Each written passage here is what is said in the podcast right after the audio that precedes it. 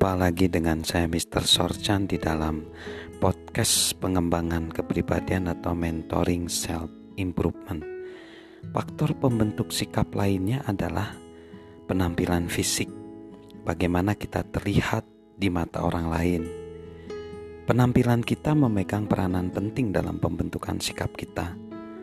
Tekanan yang luar biasa dirasakan orang-orang yang untuk memiliki penampilan hebat yang nampaknya menjadi standar penerimaan orang lain. Ketika kita menonton televisi, YouTube, mungkin media sosial, perhatikan bagaimana iklan-iklan menekankan pada penampilan seseorang.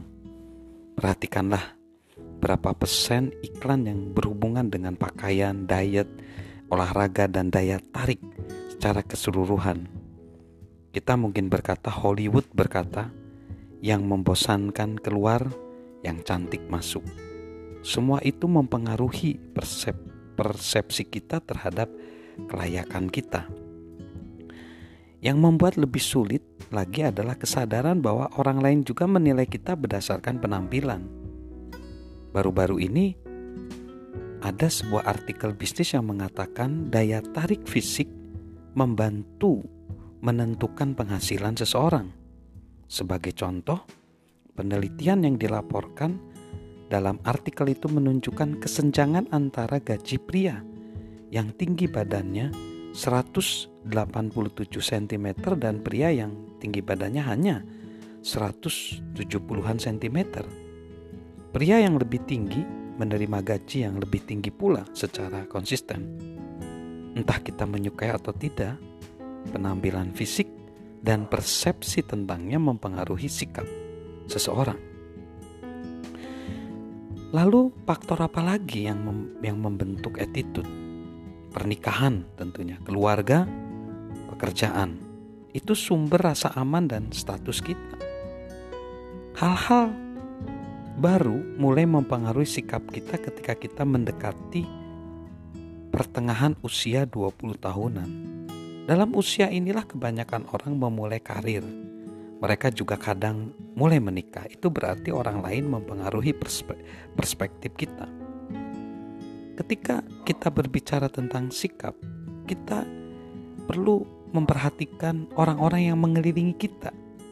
Dan kita perlu mengelilingi orang dan diri kita dengan orang-orang positif.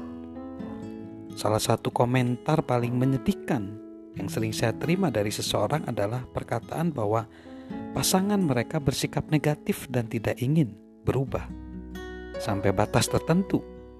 Ketika pasangan yang negatif itu tidak mau berubah, seseorang yang positif akan terperangkap dalam kenegatifan. Dalam situasi seperti ini, saya menyarankan kepada para pasangan untuk mengingat istri atau suami mereka sebagai orang yang mereka cintai pada masa pacaran. Pernikahan mereka akan semakin baik jika kelemahan satu sama lain tidak dibesar-besarkan. Namun banyak di antara mereka yang akhirnya mengakhiri pernikahan mereka dengan perceraian karena kekuatan mereka diabaikan. Para pasangan itu beralih dari mengharapkan yang terbaik menjadi mengharapkan yang terburuk. Dari membangun kekuatan menjadi berfokus pada kelemahan. Nah, semua faktor yang tadi dibahas di podcast ini merupakan percampuran daripada sikap. Faktor-faktor itu mempengaruhi jati diri kita dan jati diri orang-orang yang kita pimpin kalau kita adalah para pemimpin. Namun ingatlah, baik kita berusia 11 tahun, 40 tahun, atau 60 tahun, sikap kita terhadap kehidupan masih terus dibentuk.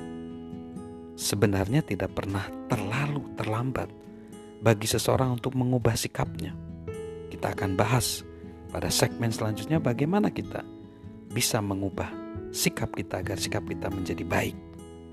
Salam good attitude dari saya, Mr. Sorjan.